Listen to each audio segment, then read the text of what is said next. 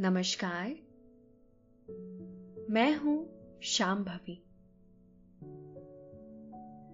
आज मैं आपको सुनाती हूँ तिलांगना की एक बहुत ही मज़ेदार लोक कथा सुंदर राजकुमारी और मूर्ख राजा।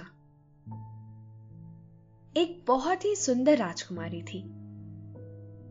वह अपने पिता की इकलौती संतान थी। राजा अपनी बेटी से बहुत ही ज़्यादा प्यार करता था। यही वजह थी कि उसने उसे राजकुमारों की तरह ही हर शिक्षा में निपुण बनाया था। धीरे धीरे राजकुमारी जवान हो गई। राजा को उसकी शादी की चिंता होने लगी। एक दिन उसने राजकुमारी को बुलाया और उससे पूछा कि उसे कैसा वर चाहिए।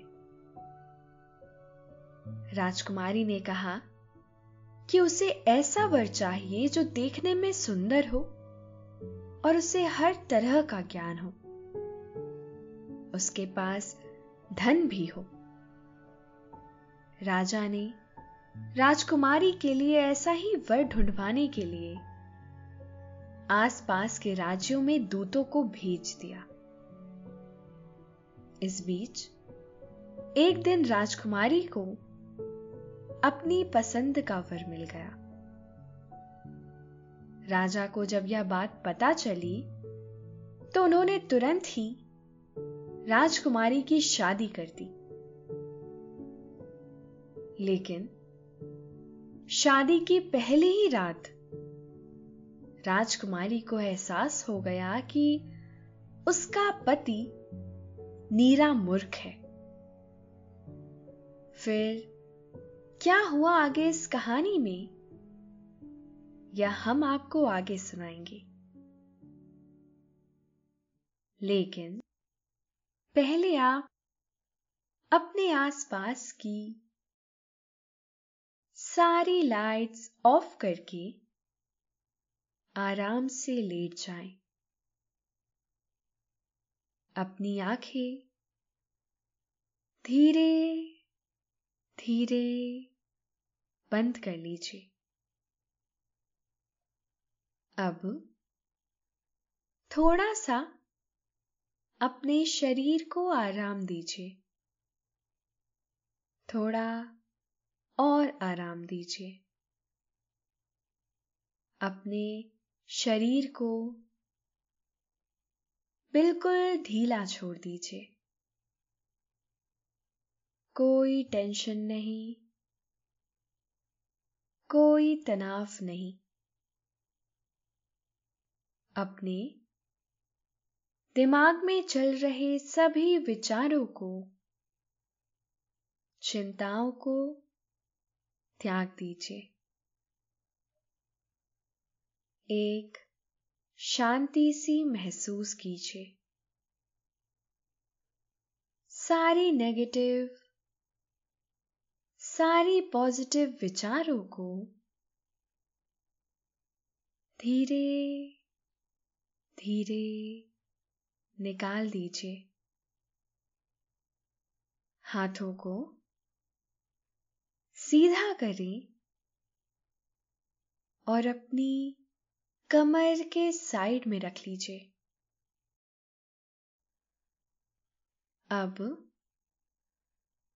अपनी सांस पर ध्यान लगाएँ। इसको धीमे या तेज नहीं करना है बस ध्यान देना है कि कैसे वो आपके नाक गले में होते हुए आपके अंदर प्रवेश कर रही है। और कैसे? वो आपके गले और नाक के माध्यम से वापस निकल रही है। मन शांत, एकदम शांत होता जा रहा है। आप बहुत अच्छा महसूस कर रहे हैं। खुद को काफ़ी हल्का महसूस कर रहे हैं।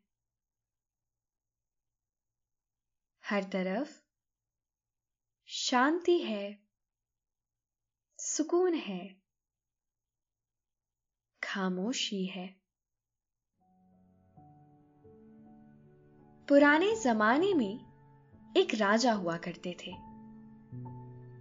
उनकी एक इकलौती बेटी थी, जिसका नाम था सुभाक्षी। वह बहुत ज़्यादा खूबसूरत थी। कहते हैं, उसके जैसा सुंदर उस समय दूसरा कोई नहीं था। वह सिर्फ़ सौंदर्य में ही अद्वितीय नहीं थी, बल्कि वह तमाम विद्याओं में भी निपुण थी। राजा ने सुभाक्षी को योग्य गुरुओं से शिक्षा दिलवाई थी। सौंदर्य पर, शिक्षा के तेज ने सोने पर सुहागे का काम किया था। धीरे धीरे सुभाक्षी युवा हो गई और राजा को उसके विवाह की चिंता होने लगी। चूँकि सुभाक्षी उनकी इकलौती बेटी थी, इसीलिए वह वर भी उसी की पसंद का चाहते थे।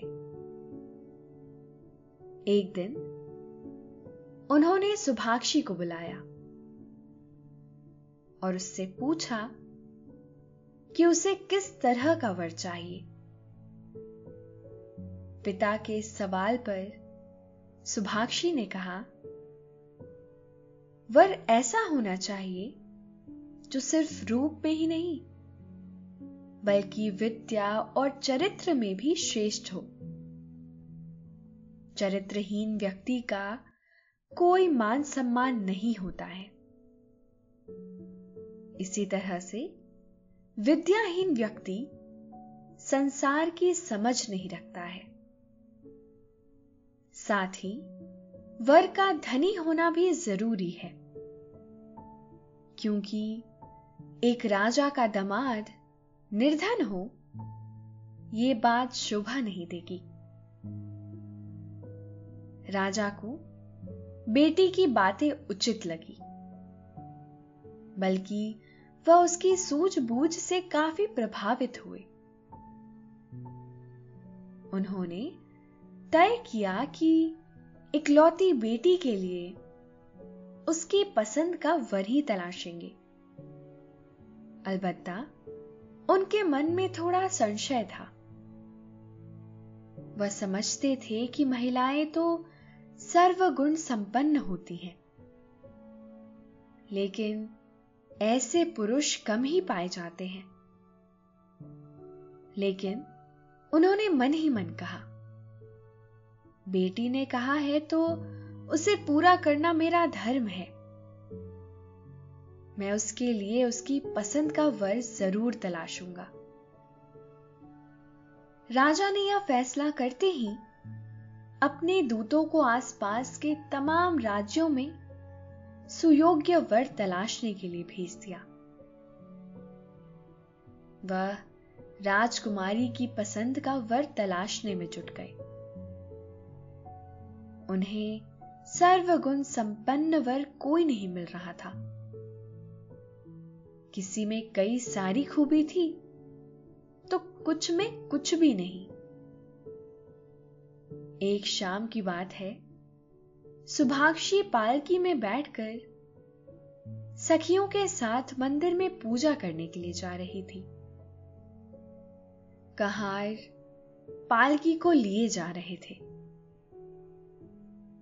पालकी जब गंगा के तट पर पहुँची तो सुभाक्षी ने देखा कि तट की सीढ़ियों पर कुछ विद्वान बैठे शास्त्रार्थ कर रहे थे।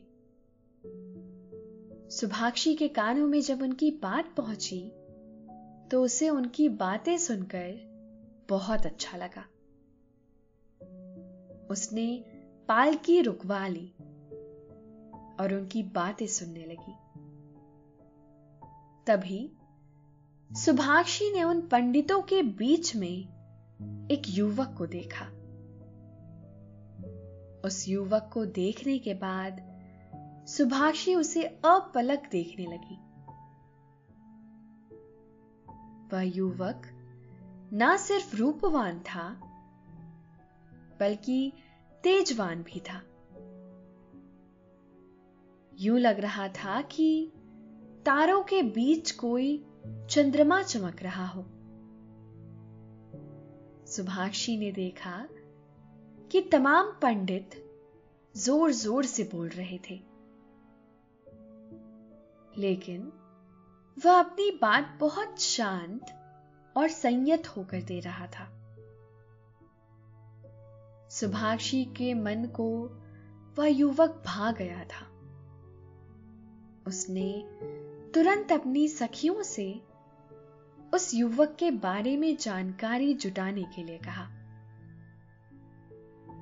सुभाक्षी ने मंदिर में दर्शन किए और प्रार्थना में उस युवक को अपने लिए भगवान से मांग लिया। इसके बाद राजकुमारी पालकी में बैठकर महल वापस आ गई। कुछ देर बाद राजकुमारी की सखी भी वापस आ गई। उसे देखते ही सुभाक्षी ने तुरंत ही उससे पूछा, क्या कुछ पता करके आई हो? सखी ने कहा, मैं उसके पास काफ़ी देर तक खड़ी रही, लेकिन उसने कुछ कहा ही नहीं। उसकी बात सुनकर सुभाक्षी ने कहा, जो सब कुछ जानते हैं, ऐसे लोग अनावश्यक वार्ता नहीं करते हैं। सखी ने आगे बताया, मैंने उससे उसके रहने के ठिकाने के बारे में पूछा। तो उसने कहा कि उसे ज्ञात नहीं है। सखी की बात सुनकर सुभाक्षी ने कहा पंडित लोगों का कोई घर नहीं होता। पूरा संसार ही उनका निवास है। फिर सखी ने बताया, मैंने उससे पूछा कि उसके ज्ञान का स्रोत क्या है। कहने लगा कि उसे पता नहीं है। राजकुमारी ने सखी की बात सुनकर कहा उन्होंने ऐसा तुझे भटकाने के लिए कहा होगा। फिर सखी बताने लगी कि मैंने अंत में उनका नाम पूछा तो कहने लगे कि हमारे गुरुजी हमें शास्त्री कहकर बुलाते हैं। इससे पहले कि मैं उनसे कोई और सवाल करती, वह वहाँ से उठकर चले गए। सखी की बात सुनकर राजकुमारी ने कहा, ज्ञानी लोग अपने बराबर के लोगों के अलावा किसी और से खुलकर बात नहीं करते हैं। इसके बाद वह सखी वहाँ से उठकर चली गई। सखी ने राजकुमारी की दूसरी सखियों से यह बात कह सुनाई। इस तरह से यह बात होते होते सुभाक्षी के माता पिता तक पहुँच गई। कि उनकी बेटी किसी से प्रेम करती है और उससे विवाह करना चाहती है। उन्होंने सुभाक्षी से पूछा, जिस युवक से तुम शादी करना चाहती हो, उस युवक में क्या खास है? इस पर सुभाषी ने उसके रूप से लेकर गुण तक की भरपूर चर्चा कर डाली। बेटी की बात सुनकर राजा प्रसन्न हो गए। उन्होंने कहा कि भगवान का उन्हें बहुत बहुत धन्यवाद है कि उन्होंने मुझे समीप ही इतना सुयोग्य वर दे दिया। मैं जाने किन किन देशों में वर की तलाश करवा रहा था? राजा ने समय नष्ट ना करते हुए उस युवक से बेटी का विवाह संपन्न करा दिया। विवाह हो जाने के बाद सुभाक्षी को अपने पति के बारे में कुछ नया ज्ञान प्राप्त हुआ। सुभाक्षी को पता लगा कि वह सिर्फ़ देखने में ही सुंदर था। लेकिन उसके पास बुद्धि बिल्कुल नहीं थी। उसके पास ज्ञान नाम की कोई चीज़ नहीं थी। यहाँ तक कि उसने कल जो पढ़ा था, वह दूसरे दिन उसे याद नहीं रहता था। वह नीरा मूर्ख था। उसे दुनिया के बारे में भी कोई जानकारी नहीं थी। राजकुमारी उस वक्त और ज़्यादा अचंभित हुई। जब उसे मालूम हुआ कि उसके पति को शादी की जरूरतों के बारे में कुछ नहीं पता है, ज्ञानी और समझदार लोग भी गलतियाँ करते हैं। राजकुमारी सुभाक्षी से ऐसी ही गलती हो गई थी। गलती सवारी जा सकती है। राजकुमारी को इस बात पर भरोसा था। इसीलिए उसने परिस्थितियों को स्वीकार कर लिया और चुनौतियों का सामना करने का फैसला किया। उसके माता पिता उसके पति की कमजोरियों को जानने ना पाए। इस बात का भी उसने बखूबी इंतज़ाम कर दिया। कुछ दिनों बाद राजा गुजर गए। उनकी इकलौती संतान सुभाक्षी ही थी। इसीलिए पिता के गुजरने के बाद उसके पति किंशुक शास्त्री को राजा बना दिया गया।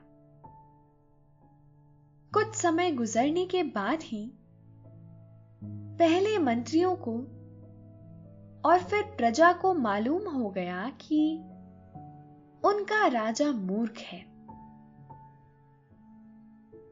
आए दिन की मूर्खताओं से मंत्री और दरबारी परेशान रहने लगे। और फिर धीरे धीरे वह इस बात पर एकजुट हो गए कि किंशुक राजा रहने लायक नहीं है। इस बीच पड़ोस के कई राजाओं ने किंशुक के राज्य पर हमला बोल दिया।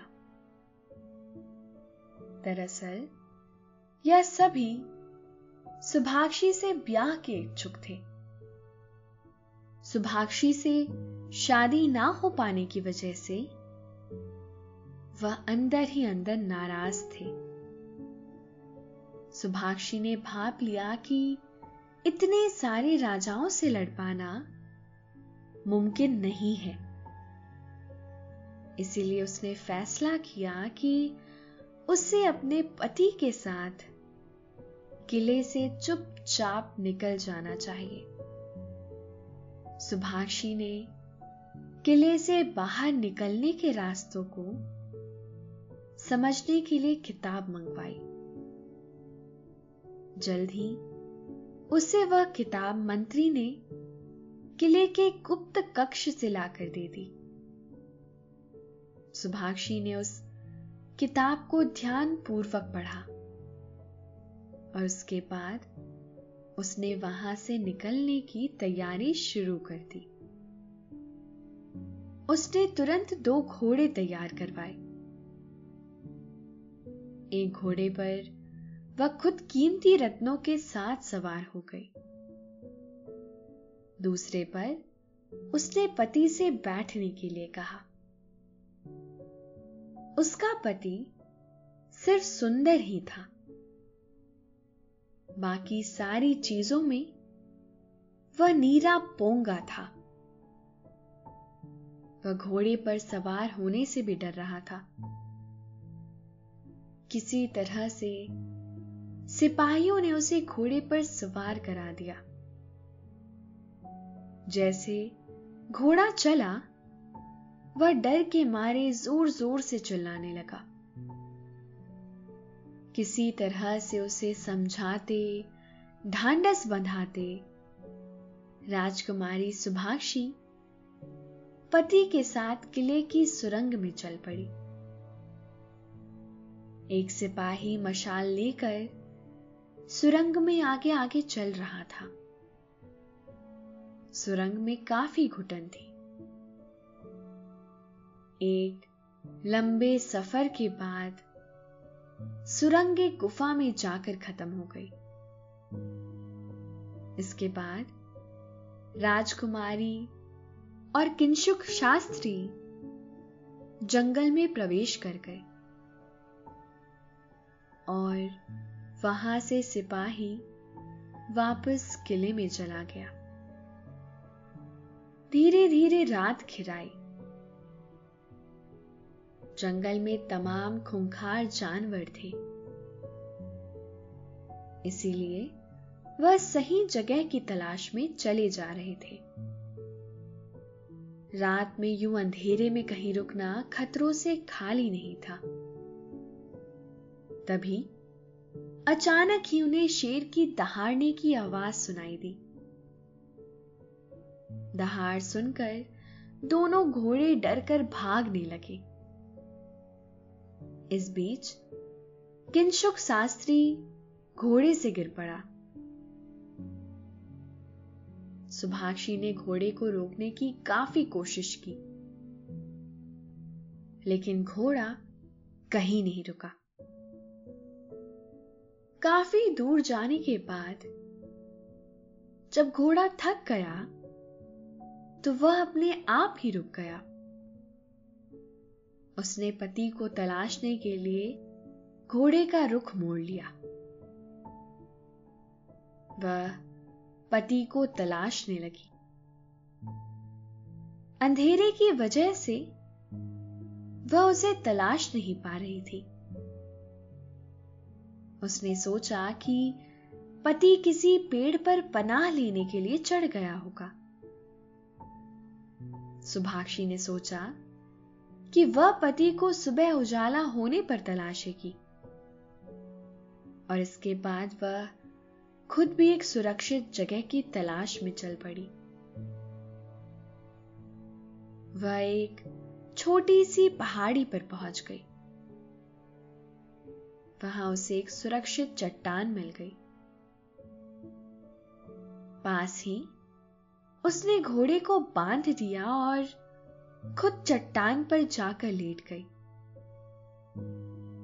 और जल्द ही उसे नींद आ गई। सुभाषी के सोने के बाद अब आपको भी नींद आ रही है, क्योंकि आपके सोने का भी वक्त हो गया है।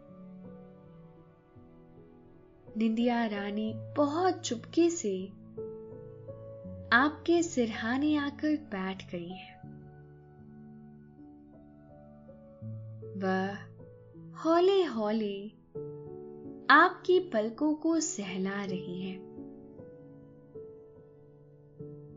आपकी पलकें बोझल होती जा रही है।